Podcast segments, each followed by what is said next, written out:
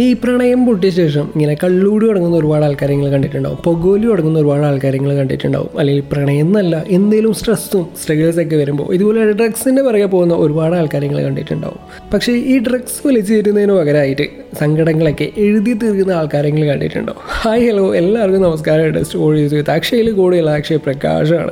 ഇന്ന് നമ്മൾ സംസാരിക്കാനായിട്ട് പോകുന്നത് നമ്മുടെ ഹീലിംഗ് ടിപ്പ് നമ്പർ ടു റൈറ്റിങ്ങിനെ കുറിച്ചിട്ടാണ്. എക്സ്പ്രസീവ് റൈറ്റിങ്ങിനെ കുറിച്ചിട്ടാണ്. എന്താണ് റൈറ്റിംഗ് എന്നോ എഴുതുന്നതെന്നൊക്കെ എഴുത്ത് എന്നൊക്കെ പറയുമ്പോൾ നിങ്ങളുടെ മനസ്സിലേക്ക് ആദ്യം ഓർമ്മ വരുന്നത് എന്താണ്? അല്ലെങ്കിൽ ആദ്യം വരുന്നത് എന്താണ്? വലിയ വലിയ കഥകളും കവിതകളൊക്കെ മാത്രം എഴുതുക എന്നുള്ള ആ ഒരു തോട്ടല്ല. എന്താണ് ഞാൻ? വലിയ വലിയ കവിത വലിയ വലിയ കവിതകളും കഥകളൊക്കെ മാത്രം അല്ല ഇത് എന്നുള്ളത്. അതായത് ചുമ്മാ എന്തേലും എഴുതുക. അല്ലെങ്കിൽ എന്താ പറയുക ലൈക്ക് ഒരു ഡയറിയൊക്കെ എഴുതുന്നത് പോലും ഈ ഒരു റൈറ്റിങ്ങിന്റെ ഭാഗമാണെന്നുള്ളതാണ് അതായത് എന്റെ ഒരു കേസ് പറയുകയാണെന്നുണ്ടെങ്കിൽ ഞാനിപ്പോൾ ട്വന്റി ട്വന്റി ത്രീ തൊട്ടിൽ ഒരു ഡയറി എഴുതുക എന്നുള്ള ഒരു ഹാബിറ്റ് ജേർണലിംഗ് എന്നുള്ള ഒരു ഹാബിറ്റ് തുടങ്ങിയിട്ടുണ്ട്. അപ്പോൾ പണ്ടൊക്കെ ഈ ഡയറി എഴുതുക എന്നൊക്കെ പറയുമ്പോൾ അതായത് സ്കൂളിലൊക്കെ പഠിക്കുന്ന സമയത്ത് ഈ ഡയറി എന്ന് പറഞ്ഞിട്ട് ഒരു സെപ്പറേറ്റ് ബുക്കൊക്കെ ഉണ്ടായിരുന്നല്ലോ. അന്നെന്താണ്?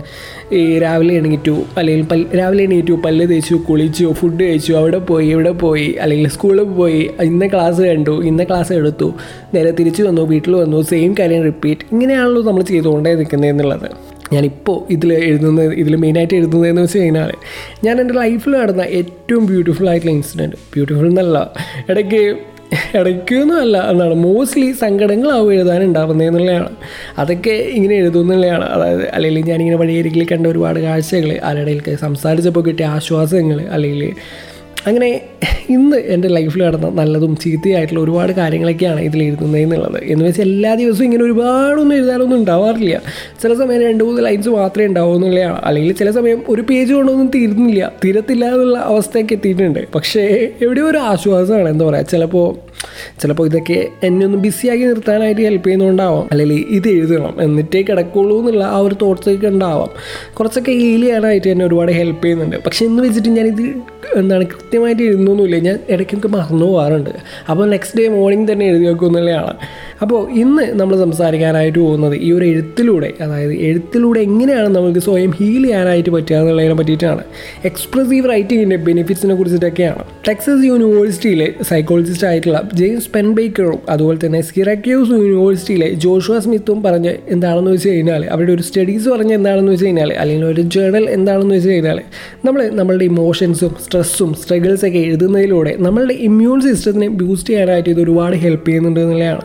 Even H I V asthma arthritis പോലെയുള്ള ഇൽനെസ് ഒക്കെ ഉള്ള ആൾക്കാർക്ക് ഇത് വളരെ യൂസ്ഫുൾ ആവുന്നുണ്ട്. ഇത് വളരെ ബെനിഫിറ്റ് ആവുന്നുണ്ട് എന്നാണ് ഇവർ പറയുന്നത് എന്നുള്ളത് അല്ല എന്ന് വെച്ചിട്ട് എന്തെങ്കിലും ഒരു പ്രശ്നം വരുമ്പോൾ അത് എഴുതിയത് കൊണ്ട് മാത്രം ഓക്കെ ആവണമെന്നില്ല കേട്ടോ. നിങ്ങളുടെ ഇമോഷൻസ് നിന്നും എക്സ്പീരിയൻസ് നിന്നും നിങ്ങൾ പഠിക്കാനായിട്ട് കൂടി തയ്യാറാവണം എന്നുള്ളതാണ്. എന്നാൽ മാത്രമേ ഇത് വർക്കൗട്ട് ആവുള്ളൂ എന്നുള്ളതാണ്. സംഭവം എന്താണെന്ന് വെച്ച് കഴിഞ്ഞാൽ ഒരു ത്രീ ഇയേഴ്സ് മുന്നേ അതായത് ഒരു അമേരിക്കൻ മെഡിക്കൽ അസോസിയേഷന്റെ ഒരു ജേണലിൽ സ്മിത്ത് നടത്തിയ ഒരു എന്താണ് ഒരു സ്റ്റഡീസിനെ കുറിച്ചിട്ടാണ് പറയുന്നത് എന്നുള്ളത്. അതായത് ത്രീ കോൺസിക്യൂട്ടീവ് ഡേയ്സിൽ അതായത് നമ്മൾ സൈക്കോളജിസ്റ്റ് ആയ സ്മിത്ത് ഒരു നൂറ്റി ഏഴ് ആസ്മ ആർത്തിറ്റിസ് പേഷ്യൻസിനോട് ഒരു ട്വന്റി മിനിറ്റ്സ് കൊടുത്തിട്ട് എന്താണെന്ന് വെച്ചാൽ എഴുതുക എന്നൊക്കെ പറയുകയാണ് ഒരു റൈറ്റിംഗ് എക്സസൈസ് ആണ് ഇത് എന്നുള്ളത് അതിൽ എഴുപത്തൊന്ന് ആൾക്കാർ എഴുതിയത് അവരുടെ ലൈഫിൽ നടന്ന സ്ട്രെസ്ഫുൾ ആയിട്ടുള്ള ഈവൻസിനെ കുറിച്ചിട്ടാണ്. അവർ ആ ഒരു മൊമെൻസൊക്കെയാണ് അവർ എഴുതിയത് എന്നുള്ളത് ബാക്കിയുള്ള ആൾക്കാരാണെങ്കിൽ ഇമോഷണലി ന്യൂട്രലായ സബ്ജക്റ്റ് അതായത് അവരുടെ ഡെയിലി പ്ലാൻസൊക്കെ ഈ ഞാൻ ഒരു ഡയറി എഴുതുന്ന കാര്യം പറഞ്ഞില്ലേ? അപ്പോൾ നമ്മൾ ചൈൽഡ്ഹുഡിൽ എഴുതിയ ഡയറീസൊക്കെ ഓർമ്മയില്ലേ? അതായത് നമ്മൾ ഡെയിലി നടന്നുകൊണ്ടിരിക്കുന്ന കാര്യങ്ങൾ. അതൊക്കെയാണ് അവർ എഴുതിയിരുന്നുള്ളത് അങ്ങനെ നാല് മാസം കഴിഞ്ഞപ്പോൾ അതായത് ഈ റൈറ്റിംഗ് എക്സസൈസ് ഒരു നാല് മാസം കഴിഞ്ഞപ്പോൾ അതിൽ എഴുപതോളം പേഷ്യൻസും ഇമ്പ്രൂവ്മെന്റ്സ് കാണിക്കാനായിട്ട് തുടങ്ങിയെന്നുള്ളതാണ്. തന്റെ സ്ട്രെസ്സിനെ കുറിച്ചൊക്കെ എഴുതിയ അതിൽ മുപ്പത്തേഴ് പേഷ്യൻസ് നല്ല ഇമ്പ്രൂവ്മെന്റ്സ് കാണിക്കാനായിട്ട് തുടങ്ങിയെന്നുള്ളതാണ്. പെന്ന ബേക്കർ പറയുന്നത് എന്താണെന്ന് വെച്ച് കഴിഞ്ഞാൽ അവരുടെ അടുത്തേക്ക് വന്നുകൊണ്ടിരിക്കുന്ന പേഷ്യൻസ് ഉണ്ടല്ലോ സൈക്കോളജിസ്റ്റ് ആണല്ലോ ഈ പെന്ന ബേക്കർ അപ്പോൾ ആ ഒരു പേഷ്യൻസിൽ എഴുതാനായിട്ട് തുടങ്ങിയ ആൾക്കാരുണ്ടല്ലോ അവരുടെ അതായത് ഈ ഒരു ഇമോഷൻസും സ്ട്രെസ്സും ഒക്കെ എഴുതാനായിട്ട് തുടങ്ങിയ ആൾക്കാരുണ്ടല്ലോ.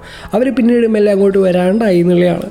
വല്ലപ്പോഴും മാത്രമേ അവരെ അങ്ങോട്ട് കാണാറുള്ളൂ എന്നുള്ളതാണ്. അതായത് നമ്മൾ ഈ ഒരു എന്താണ് നമ്മളുടെ ഈ ഒരു പ്രശ്നങ്ങളും നമ്മളെ ഇങ്ങനെ എഴുതിക്കൊണ്ടിരുന്നാൽ നമ്മളെ സ്ട്രെസ്സൊക്കെ എഴുതിക്കൊണ്ടിരുന്നാൽ സ്വന്തമായിട്ട് നമുക്കതിന് ഐഡന്റിഫൈ ചെയ്യാൻ പറ്റുന്നതാണ് നമുക്ക് എന്തൊക്കെയാണ് പ്രശ്നങ്ങൾ എന്നൊക്കെ നമുക്ക് നമ്മൾക്ക് സ്വയം കണ്ടെത്താനായിട്ട് നമുക്ക് അതിന്റെ ഒരു എന്താണ് ഒരു എങ്ങനെയാണ് നമുക്ക് അതൊന്ന് സോൾവ് ചെയ്യാന്നുള്ളതൊക്കെ നമുക്ക് തന്നെ കണ്ടെത്താനായിട്ട് പറ്റും എന്നുള്ളതാണ്. പക്ഷേ ഹെലൻ മാർലോ എന്ന് പറഞ്ഞാൽ വേറൊരു സൈക്കോളജിസ്റ്റ് പറഞ്ഞത് എന്താണെന്ന് വെച്ച് കഴിഞ്ഞാൽ ഇത് കൂടുതൽ പ്രശ്നങ്ങൾ ഉണ്ടാക്കുന്നതാണ് നമ്മൾ എപ്പോഴും നമ്മുടെ പ്രശ്നങ്ങൾ മാത്രം എഴുതിക്കൊണ്ടിരുന്നാൽ അത് അവർക്ക് ഒരിക്കലും എന്താണ് സ്വന്തമായിട്ടൊന്നും ചെയ്യാൻ പറ്റില്ല.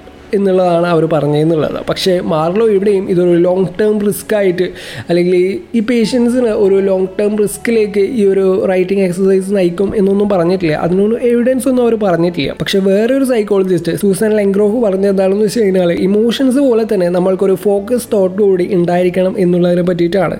അതായത് ഒരു മനുഷ്യനെ സംബന്ധിച്ച് അവരുടെ ട്രൊമാറ്റിക് മെമ്മറി പോലെ തന്നെ അതായത് അത് ഫൈൻഡ് ചെയ്ത പോലെ തന്നെ ഇമ്പോർട്ടന്റ് ആണ് അതിൽ നിന്നും എന്താണ് അതുമായിട്ട് റിലേറ്റ് ചെയ്യുന്ന ഇമോഷൻസിൽ നിന്ന് എന്താണ് പോസിറ്റീവ് ബെനിഫിറ്റ് കൂടി ഉണ്ടാക്കിയെടുക്കുക എന്നുള്ള ഒരു കാര്യം എന്നുള്ളത്. അതും കൂടി ഈ ഒരു റൈറ്റിംഗ് എക്സസൈസിലൂടെ എന്താണ് പറ്റും എന്നുള്ള കാര്യം എൻഷുർ ചെയ്യണം എന്നുള്ളതാണ് നമ്മുടെ സൂസൻ ലെത്തൻ ക്രോഫ് പറഞ്ഞിട്ടുള്ളത് എന്നുള്ളത്. അപ്പോൾ നമ്മുടെ പെന്ന ബേക്കർ ഉണ്ടാവുമല്ലോ നമ്മൾ ആദ്യം പറഞ്ഞ സൈക്കോളജിസ്റ്റ് അപ്പോൾ പെന്ന ബേക്കർ എന്ത് ചെയ്തു എന്ന് വെച്ച് കഴിഞ്ഞാൽ നമ്മുടെ റൈറ്റിംഗ് എക്സസൈസിന് പാരലായിട്ട് ഒരു കാര്യം കൂടി അവർ പറഞ്ഞു എന്നുള്ളതാണ്. അതായത് സെയിം കാര്യം തന്നെ അതായത് സെയിം പ്രോബ്ലംസ് തന്നെ വീണ്ടും വീണ്ടും പറയുന്ന ഒരുപാട് ആൾക്കാരുണ്ടാവുമല്ലോ അവർക്ക് ഒരു ഇമ്പ്രൂവ്മെന്റ്സും വരില്ല അല്ലെങ്കിൽ വരുന്നില്ല എന്നുള്ള കാര്യം അവർ പറഞ്ഞു എന്നുള്ളതാണ്. അതായത് എന്തെങ്കിലും ഒരു ഗ്രോത്ത് കാണാനായിട്ട് പറ്റുന്നുണ്ടെങ്കിൽ മാത്രമേ ഈ ഒരു റൈറ്റിംഗ് എക്സസൈസ് കൊണ്ടൊരു കാര്യമുള്ളൂ അല്ലെങ്കിൽ റൈറ്റിംഗ് എക്സസൈസ് വർക്ക് ആവുള്ളൂ എന്നുള്ളതാണ്. അതായത് എല്ലാവർക്കും ഇത് ഓക്കെ ആവണം എന്നില്ല എന്നുള്ളതാണ്. ഇഫ് അത് വർക്ക് ആവുന്നുണ്ട് എന്നുണ്ടെങ്കിൽ അതായത് അത് അവരുടെ സംസാരങ്ങളിൽ നിന്ന് നമുക്ക് മനസ്സിലാക്കാനായിട്ട് പറ്റും എന്നുള്ളതാണ്. അല്ലെങ്കിൽ അവർ എഴുതുന്ന കാര്യത്തിലൂടെ നമുക്ക് മനസ്സിലാക്കാനായിട്ട് പറ്റും എന്നുള്ളതാണ്. അതായത് ഇത്തരം ആൾക്കാർ അവർ കൂടുതലായിട്ട് ഈ കോസ് ആൻഡ് എഫക്ട് കോഴ്സൊക്കെ ഇല്ലേ? ലൈക്ക് എന്താണ് പറയുക ഈ ബിക്കോസ് റിയലൈസ് എന്താണ്? ഈ അണ്ടർസ്റ്റാൻഡ് ഇതുപോലെയുള്ള വേർഡ്സ് ഒക്കെ യൂസ് ചെയ്യുന്ന ആൾക്കാരാണെന്നുണ്ടെങ്കിൽ അവർക്ക് ഇമ്പ്രൂവ്മെന്റ്സ് ഉണ്ട് അല്ലെങ്കിൽ ഇവർക്ക് ഇമ്പ്രൂവ്മെന്റ്സ് ഉണ്ടാവും എന്നുള്ളതാണ്. അതായത് ഓക്കെ ഇന്ന് എനിക്ക് ഇന്ന് ഇന്ന പ്രശ്നങ്ങളൊക്കെ ഉണ്ടായിരുന്നു. ഞാൻ അതിൽ നിന്ന് ഇന്ന് ഇന്ന കാര്യങ്ങളൊക്കെ ചെയ്തപ്പോൾ ഞാൻ മെല്ലെ മെല്ലെ ഓക്കെ ആവാനായിട്ട് തോന്നി. ഓക്കെ ആവുന്ന പോലെ തോന്നി. അപ്പോൾ എനിക്ക് മനസ്സിലായി അല്ലെങ്കിൽ ഇതൊക്കെ ചെയ്യാൻ ഇതൊക്കെയാണ് ചെയ്യേണ്ടത് എന്നുള്ള കാര്യം എനിക്ക് മനസ്സിലായി എന്നുള്ളത്. അല്ലെങ്കിൽ ഞാൻ ഇന്ന് ഇന്ന കാര്യങ്ങളൊക്കെ ചെയ്തപ്പോഴാണ് എനിക്ക് ഒരു പ്രോബ്ലംസ് ഒക്കെ വന്നേ. അങ്ങനെ ഇനി അത് വേണ്ട എന്നുള്ള കാര്യം എനിക്ക് മനസ്സിലായി. ഇങ്ങനെയൊക്കെ അവർ പറയുകയാണെന്നുണ്ടെങ്കിൽ ഇങ്ങനെയൊക്കെ അവരുടെ സംസാരങ്ങളിൽ നിന്ന് നിങ്ങൾക്ക് മനസ്സിലാക്കാനായിട്ട് പറ്റുകയാണെന്നുണ്ടെങ്കിൽ ഇതവർക്ക് വർക്ക് ആവുന്നുണ്ട് എന്നുള്ളതാണ്. അതിന്റെ ഒരു എന്താണ് ഒരു സൈനാണ് അത് എന്നുള്ളത്. പിന്നെ എന്താണ് കൂടുതൽ റെറ്റിസൻ ബിഹേവിയേഴ്സൊക്കെ കാണിക്കുന്ന ആൾക്കാർക്കാണ് ഇത് കൂടുതൽ ഹെൽപ്പ് ചെയ്യുന്നതെന്നൊക്കെയാണ് പറയുന്നത്. അപ്പോൾ ഇതൊക്കെ പറഞ്ഞു എന്താണ് റൈറ്റിംഗ് അടിപൊളിയാണ് ഹെൽപ്ഫുൾ ആണെന്നൊക്കെ ഞാൻ പറഞ്ഞല്ലോ. എന്ന് വെച്ചിട്ട് ഈ റൈറ്റിംഗ് അത്ര എളുപ്പം പറ്റുന്ന പരിപാടിയൊന്നുമല്ല. അല്ലെങ്കിൽ ഇന്ന് എഴുതിയത് കൊണ്ട് നാളെ എന്റെ മൈൻഡൊക്കെ ഓക്കെ ആവുന്നു എല്ലാം ശരിയാവുന്നു ഒന്നുമല്ല ഞാൻ പറയുന്നത്. ഒരു പെന്നിലും പേപ്പറിലും അല്ല. എന്താണ് എഴുതുന്ന ആൾക്കാരുടെ മൈൻഡിലാണ് ആ ഒരു പ്രോസസ്സാണ് ഇതിൽ കാര്യം എന്നുള്ളതാണ് ആ ഒരു പ്രോസസ്സിലാണ് കാര്യം എന്നുള്ളതാണ് നിങ്ങൾ എത്ര ഏജിലുള്ള ആൾക്കാരും ആയിക്കോട്ടെ ഒരു പേഴ്സണൽ ഡയറി കീപ്പ് ചെയ്യാനായിട്ട് ശ്രമിക്കുക എന്നുള്ളതാണ്. നിങ്ങൾ എന്താണ് അതിൽ ഓരോ കാര്യങ്ങൾ എഴുതിക്കുക നിങ്ങളുടെ നിങ്ങൾക്ക് മാത്രം ആക്സസിബിൾ ആയിട്ടുള്ള ഒരു സ്ഥലത്ത് അത് വെക്കുക അതൊരു കീപ്പ് ചെയ്യുന്നുള്ളത് ഒരു ഡിജിറ്റൽ ഡയറീനെ ഞാൻ അധികം പ്രോത്സാഹിപ്പിക്കുന്നൊന്നുമില്ല. ഏറ്റവും ബെറ്റർ എന്ന് പറയുന്നത് നിങ്ങൾ കൈകൊണ്ട് തന്നെ എഴുതുക എന്നുള്ളതാണ്. അതിലാണ് കുറച്ചും കൂടി എന്താണ് ഇമോഷൻസ് വരുന്നത് എന്നുള്ളതാണ്. ഓരോ ആൾക്കാർക്കും ഡിഫറെന്റ് ആയിരിക്കും. പക്ഷേ I prefer writing your own journal അല്ലെങ്കിൽ യുവർ ഓൺ ഡയറി നിങ്ങളുടെ ആങ്ഷൈറ്റീസും നിങ്ങളുടെ സ്ട്രെസ്സും നിങ്ങളുടെ ഒരു എക്സ്റ്റെൻഡ് വരെയൊക്കെ നിങ്ങളുടെ ഡിപ്രഷനെയൊക്കെ ഇത് ഇല്ലാണ്ടാക്കാനായിട്ട് ഇത് ഹെൽപ്പ് ചെയ്യുന്നുണ്ട് എന്നുള്ളതാണ്. ഈ ഒരു ഡയറി എഴുതുന്നത് ഈ ഒരു ജേർണലിങ്ങിലൂടെ പറ്റും എന്നുള്ളതാണ്. നിങ്ങളുടെ എക്സാക്ട് പ്രോബ്ലം എന്താണെന്നുള്ളത് നിങ്ങൾക്ക് തിരിച്ചറിയാനായിട്ട് പറ്റും എന്നുള്ളതാണ്. നിങ്ങളുടെ മൈൻഡിലൂടെ ഒരുപാട് കാര്യങ്ങൾ ഇങ്ങനെ ഓടുന്നുണ്ടാവും ഒരുപാട് പ്രശ്നങ്ങളുണ്ടാവും ഒന്നിരുന്ന് ചിന്തിച്ചു കഴിഞ്ഞാൽ ചിലപ്പോൾ അത് കിട്ടാനുണ്ടാവില്ല ഒന്നിരുന്ന് ചിന്തിച്ചു കഴിഞ്ഞാൽ ചിലപ്പോൾ അത് കിട്ടേണ്ടാവില്ല. എന്താണ് ശരിക്കും പ്രശ്നം എന്നുള്ള കാര്യം.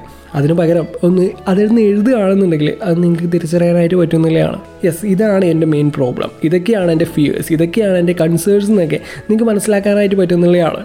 ആൻഡ് നെക്സ്റ്റ് ഡേ ആ ഒരു കാര്യത്തെക്കുറിച്ചിട്ട് വീണ്ടും എഴുതുമ്പോൾ ചിലപ്പോൾ ആ ഒരു അളവിലായിരിക്കില്ല ആ ഒരു കാര്യം എന്നുള്ളത്. ചിലപ്പോൾ അത് കുറഞ്ഞിട്ടുണ്ടാവും. അല്ലെങ്കിൽ വേറെ വേറെ പ്രശ്നങ്ങളായിരിക്കാം എന്നുള്ളത്. അങ്ങനെ മെല്ലെ മെല്ലെ നിങ്ങൾ നിങ്ങളുടെ പ്രശ്നങ്ങളൊക്കെ കണ്ടെത്തുകയും അതിനു വേണ്ടിയുള്ള സൊല്യൂഷൻസ് ഒക്കെ നിങ്ങൾക്ക് തന്നെ കിട്ടുന്നുള്ളതാണ് ഫാക്റ്റ് എന്താണെന്ന് വെച്ച് കഴിഞ്ഞാൽ ഇവിടെ നിങ്ങളെ ആരും ജഡ്ജ് ചെയ്യാനില്ല എന്നുള്ളതാണ്. നിങ്ങളുടെ സ്വന്തം ഡയറിയാണ് നിങ്ങൾക്ക് എന്ത് വേണേലും എഴുതാം. എന്ത് വേണേലും കൺഫ്യസ് ചെയ്യാം. ആൻഡ് മന്ത്ലി അല്ലെങ്കിൽ ടു മന്ത്സ് കൂടുമ്പോൾ ഒക്കെ ഒന്ന് എടുത്തു നോക്കി ആദ്യം ഉണ്ടായ പ്രശ്നങ്ങൾ. ആദ്യം ആദ്യ ദിവസങ്ങളിൽ നിങ്ങൾ എഴുതിയ പ്രശ്നങ്ങളൊന്നും പിന്നീട് അവിടെ പിന്നീട് വേറെ എവിടെയും കാണാനായിട്ട് നിങ്ങൾക്ക് പറ്റിയിട്ടുണ്ടാവില്ല. വിച്ച് മീൻസ് നിങ്ങൾ മെല്ലെ മെല്ലെ ഓക്കെ ആവുന്നുണ്ട്. നിങ്ങളെ ഗ്രോത്ത് നിങ്ങളുടെ ഇമ്പ്രൂവ്മെന്റ്സ് ഒക്കെ അതിൽ റിഫ്ലക്റ്റ് ചെയ്യുന്നതായിട്ട് നിങ്ങൾക്ക് കാണാനായിട്ട് പറ്റും. ഈ ഡയറി എഴുതുന്ന പോലെ ഈ ജേണൽ എഴുതുന്ന പോലെ തന്നെ ഇമ്പോർട്ടന്റ് ആണ്. അതായത് ഞങ്ങൾ നിങ്ങൾ മെഡിറ്റേറ്റ് ചെയ്യുക എന്നുള്ളത് ഹെൽത്തി ഫുഡ് കഴിക്കുക എന്നുള്ളത് പ്രോപ്പറായിട്ട് ഉറങ്ങുക എന്നുള്ളത് എക്സസൈസ് ചെയ്യുക എന്നുള്ളതൊക്കെ. ആൻഡ് വേറൊരു ഫാക്ടർ എന്താണെന്ന് വെച്ച് കഴിഞ്ഞാൽ ഈ വലിയ വലിയ റൈറ്റേഴ്സൊക്കെ ഇല്ലേ നിങ്ങൾ അറിയപ്പെടുന്ന കുറേ ഫിലിം മേക്കേഴ്സ് പോയറ്റ്സ് ഒക്കെ ഇതുപോലെ മെന്റലി തകർന്നു പോയിട്ടുള്ള ഒരു ആൾക്കാർ തകർന്നു പോയിട്ടുള്ള ഒരുപാട് ആൾക്കാരാണെന്നുള്ളതാണ്. അവരുടെ സ്റ്റോറീസൊക്കെ കാഴ്ച കഴിഞ്ഞാൽ അവരുടെ ആ ഒരു ഇമോഷൻസൊക്കെയാണ് അവരുടെ റൈറ്റിങ്സിലൂടെയും ഫിലിംസിലൂടെയൊക്കെ നിങ്ങൾ കണ്ടതെന്നുള്ള കാര്യം നിങ്ങൾക്ക് മനസ്സിലാക്കാനായിട്ട് പറ്റും. ആൻഡ് നമ്മളുടെ മലയാളത്തിൽ ഇപ്പോഴത്തെ പോപ്പുലർ ആയിട്ടുള്ള റൈറ്ററായ നമ്മുടെ ശ്യാം പുഷ്കരനില്ലേ പുള്ളി പുള്ളിയുടെ ഒരു ഇന്റർവ്യൂവിൽ പറഞ്ഞൊരു കാര്യമാണ്. പുള്ളി പുള്ളിയെ തന്നെ ഇമോഷണലി സെൻസിറ്റീവായിട്ട് വെച്ചിരിക്കുകയാണെന്നുള്ളത്. അതുകൊണ്ട് തന്നെ പുള്ളിക്ക് ആ ഒരു ക്യാരക്ടറിന്റെ ഇമോഷൻസൊക്കെ ആ ഒരു ക്യാരക്ടറിന്റെ ജേണിയൊക്കെ ആ ഒരു ട്രാവലൊക്കെ നിങ്ങൾക്ക് അതിന്റെ ഓരോ സ്റ്റേജസൊക്കെ പുള്ളിക്ക് അറിയാനായിട്ട് പറ്റും. അല്ലെങ്കിൽ അത് ഫീൽ ചെയ്യാനായിട്ട് പറ്റും എന്നുള്ളതാണ് അതുകൊണ്ട് തന്നെ പുള്ളിയുടെ ആ ഒരു എന്താണ് സ്റ്റോറി നറേഷനിലൊക്കെ നിങ്ങൾക്ക് നിങ്ങൾക്ക് മനസ്സിലായിട്ടുണ്ടാവും. അത്രയും ഭയങ്കര ജെന്യൂനാണ് ഭയങ്കര റിയലിസ്റ്റിക് ആണെന്നുള്ളതാണ്. ആൻഡ് ചില സമയങ്ങളിൽ ഞാൻ ഈ ഒരു ടെക്നിക്ക് യൂസ് ചെയ്യാറുണ്ട് കേട്ടോ അതായത് ഞാനും ഇമോഷണലി ഭയങ്കര സെൻസിറ്റീവ് ആയിട്ടുള്ള ആളായതുകൊണ്ട് തന്നെ ഒരാളുടെ പ്രോബ്ലംസ് എന്താണെന്നുള്ള കാര്യം എനിക്ക് പെട്ടെന്ന് കണക്ട് ചെയ്യാനായിട്ട് പറ്റും. അത് ആ ഒരു കാര്യം ഒരു റീലിലേക്ക് കൊണ്ടുവരാനായിട്ടാണേലും എഴുത്തിലേക്ക് കൊണ്ടുവരാനായിട്ടാണേലും ഇപ്പോൾ സംസാരിക്കാനായിട്ടാണേലും പറ്റുന്നു എന്നുള്ളതാണ്. ഞാൻ ഞാനൊരു ടാസ്ക് തരട്ടെ നിങ്ങൾക്ക്. അതായത് ആക്ച്വലി ഇതൊരു റീലിൽ കണ്ട ഒരു കാര്യമാണ് സംഭവം എന്താണെന്ന് വെച്ച് കഴിഞ്ഞാൽ നിങ്ങൾ നിങ്ങൾക്ക് തന്നെ ഒരു മെയിൽ അയക്കുമെന്നുള്ളതാണ്. ഒരു ലെറ്റർ അയക്കുമെന്നുള്ളതാണ്. അതായത് നിങ്ങളുടെ എന്താണ് നിങ്ങൾക്ക് ഇപ്പോൾ എത്ര വയസ്സായി? ഓക്കെ ഒരു ട്വന്റീസിലൊക്കെ നിൽക്കുന്ന ആൾക്കാരാണെന്നുണ്ടെങ്കിൽ നിങ്ങൾ നിങ്ങളുടെ തേർട്ടീസിലേക്ക് ഒരു ടെൻ ഇയർ ഗ്യാപ്പൊക്കെ വെച്ചിട്ട് നിങ്ങളൊരു mail schedule ചെയ്യുന്നുള്ളതാണ് hi Akshay hope you are doing well എന്താണ്? How's the shoots going on podcast ഒക്കെ വേറെ ലെവലായല്ലോ ഇത്രയും ആൾക്കാരൊക്കെ കേൾക്കുന്നുണ്ടല്ലോ. ഇതിനിങ്ങനെ ഇതിങ്ങനെയൊക്കെ കണ്ടിന്യൂ ചെയ്യാനായിട്ട് പറ്റുന്നുണ്ടല്ലേ? പ്രൊഡക്ഷൻ ഹൗസ് ഡ്രീംസ് ഒക്കെ എന്തൊക്കെയായി? ഇങ്ങനെ നമ്മൾ ഇപ്പോഴത്തെ സ്വപ്നങ്ങളും കാര്യങ്ങളൊക്കെ ഉണ്ടല്ലോ. അതിലേക്കൊക്കെ നിങ്ങൾ എത്തുകയാണ്. ആ ഒരു തേർട്ടീസിലൊക്കെ ജീവിക്കുന്ന നിങ്ങളോട് ഒരു ലെറ്റർ എഴുതുമെന്നുള്ളതാണ് ഒന്ന് ട്രൈ ചെയ്ത് നോക്ക്. ഞാനൊന്ന് സ്കെഡ്യൂൾ ചെയ്ത് വെച്ചിട്ടുണ്ട്. നോക്കാം എന്തായാലും ഒരു തേർട്ടി ഇയേഴ്സ് ഒക്കെ കഴിയുമ്പോൾ ഈ ഒരു പോഡ്കാസ്റ്റിലൂടെ തന്നെ ഞാനിത് റിവീൽ ചെയ്യപ്പെടുന്നതായിരിക്കും. റിവീൽ ചെയ്യുന്നതായിരിക്കും. ആ ഒരു സമയത്ത് ഈ ലെറ്ററിൽ ഞാൻ തന്നെയാണോ? ഈ ലെറ്റർ എഴുതിയ എന്താണ്? ഈ ലെറ്ററിൽ എഴുതിയ ഡ്രീംസ് ഒക്കെ ഉള്ള ഞാൻ തന്നെയാണോ അത് എന്നുള്ള കാര്യമൊക്കെ നമുക്കറിയാലോ. നിങ്ങളൊന്ന് ട്രൈ ചെയ്ത് നോക്കുക. അല്ലെങ്കിൽ ഒന്നില്ലെങ്കിൽ നമ്മുടെ സ്വപ്നങ്ങളെയൊക്കെ എത്രമാത്രം അല്ലെങ്കിൽ എത്രമാത്രം ചേഞ്ച് ആയി എന്നൊക്കെ അറിയാനായിട്ട് പറ്റുമല്ലോ എത്രമാത്രം ഡിവേറ്റഡ് ആയി എന്നൊക്കെ അറിയാനായിട്ട് പറ്റുമല്ലോ യെസ് അപ്പോൾ ഇതൊക്കെയാണ് റൈറ്റിങ്ങിനെ കുറിച്ച് പറയാനായിട്ടുള്ളത്. ആൻഡ് എന്താണ് എന്റെ ഒരു ഷോർട്ട് ഫിലിമിന്റെ വർക്ക് ഇങ്ങനെ സ്ക്രിപ്റ്റ് വർക്കൊക്കെ ഇങ്ങനെ കഴിഞ്ഞിരിക്കുകയാണ്. അപ്പോൾ ഇനി നേരെ ഷൂട്ട് ചെയ്യാനായിട്ടുള്ള പ്ലാനാണ് ഒരു വൺ വീക്കിനുള്ളിൽ ചെയ്യാം. ഒരു വൺ ഡേ ഷൂട്ട് മാത്രമേ വേണ്ടി വരുള്ളൂ എന്നാണ് എന്റെ ഒരു വിശ്വാസം. എന്തായാലും അതിനൊക്കെ നിങ്ങളുടെ സപ്പോർട്ടൊക്കെ പ്രതീക്ഷിക്കുകയാണ്. എന്താണ് ടൈറ്റിലും കാര്യങ്ങളൊക്കെ എന്റെ സോഷ്യൽ മീഡിയ ഹാൻഡിലൂടെ അതായത് ഇൻസ്റ്റഗ്രാം ഐ ഡി എന്ന് പറയുന്ന അക്ഷയ സ്റ്റോറി ടെല്ലറാണ് അപ്പോൾ അതിലൂടെ നിങ്ങൾക്ക് കേൾക്കാൻ കാണാനായിട്ട് പറ്റും. യെസ് അപ്പോൾ എല്ലാവരും ജേർണലിങ്ങും പിന്നെ അവസാനം പറഞ്ഞ മെയിലിന്റെ കാര്യമൊക്കെ ഒന്ന് ഓർക്കുക. എന്താണ് ഒന്ന് ട്രൈ ചെയ്ത് നോക്കുന്നേ. എന്താണ് ഹെൽപ്പ് ചെയ്യും എന്നാണ് എന്റെ ഒരു പ്രതീക്ഷ. അതുപോലെ തന്നെ നിങ്ങൾക്ക് എന്റെ ഒരു പോഡ്കാസ്റ്റ് ഇഷ്ടപ്പെടുകയാണെന്നുണ്ടെങ്കിൽ നിങ്ങൾക്ക് നിങ്ങളുടെ ഫ്രണ്ട്സിനും ഒക്കെ ഷെയർ ചെയ്യാം. അപ്പോൾ കേട്ടുകൊണ്ടിരിക്കുന്നത് സ്റ്റോറീസ് വിത്ത് അക്ഷയാണ് കൂടെയുള്ള അക്ഷയ് പ്രകാശാണ്. അപ്പോൾ പുതിയൊരു എപ്പിസോഡിൽ പുതിയ വിശേഷങ്ങളും കാര്യങ്ങളൊക്കെ ആയിട്ട് വീണ്ടും കാണാം. ചാറ്റ ബൈ